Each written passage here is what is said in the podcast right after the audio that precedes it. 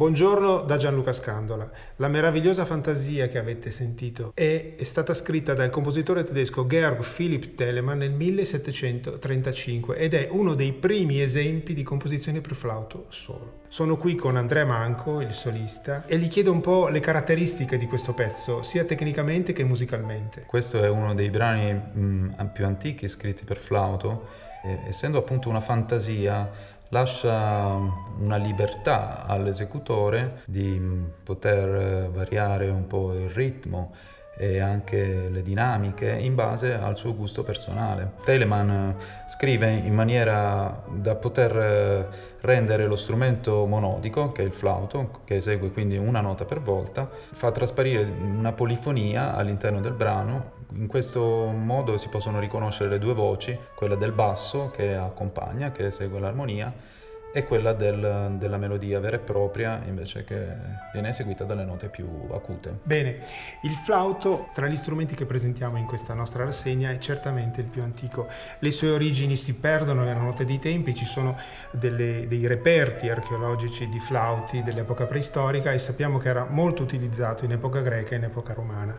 Ma lo strumento che ha suonato oggi Andrea è il flauto traverso. Che differenza ha rispetto all'altro tipo di flauto che si chiama flauto dritto o flauto a becco? Eh, guarda, la differenza principale sta proprio nella posizione, appunto il flauto traverso si tiene di traverso rispetto al, al busto, mentre il flauto dritto è parallelo al al busto, al, all'esecutore. E questo penso che permetta anche una tecnica maggiore rispetto al flauto, al flauto becco normale, no? Sì, è dotato di grande agilità, infatti i compositori a partire da Telemann, Bach e poi Vivaldi hanno scritto dei pezzi virtuosistici per valorizzare le possibilità non solo di suono ma anche tecniche appunto dello strumento. Nel Medioevo e nel Rinascimento in realtà il flauto era un pezzo unico. Invece a un certo punto troviamo il flauto diviso in tre parti. Perché è successo questo? È sicuramente per una questione di intonazione, perché dal periodo barocco in poi ogni città, ogni corte, ogni orchestra aveva la sua intonazione particolare,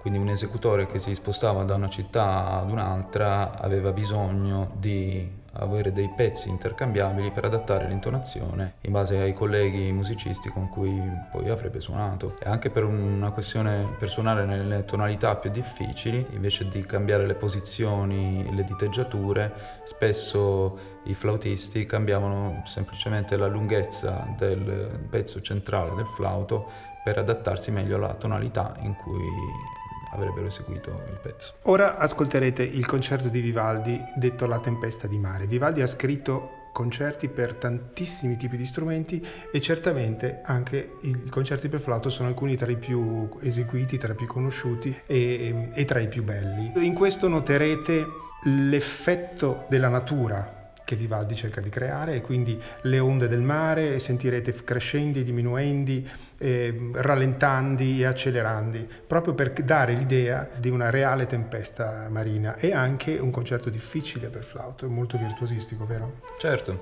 Sì, ricordiamo anche gli altri eh, due concerti col titolo molto famosi di, di, Vivaldi. Uno è il Cardellino, che ricorda appunto il canto degli uccellini nella natura, e l'altro è La Notte, che ricorda invece un'atmosfera più rarefatta. In questo caso, come hai detto giustamente tu, nella tempesta di mare eh, l'atmosfera è quella appunto delle onde che vengono perfettamente riprodotte da Vivaldi attraverso queste scale ascendenti e che ricordano i movimenti burrascosi del mare. Grazie e buon ascolto.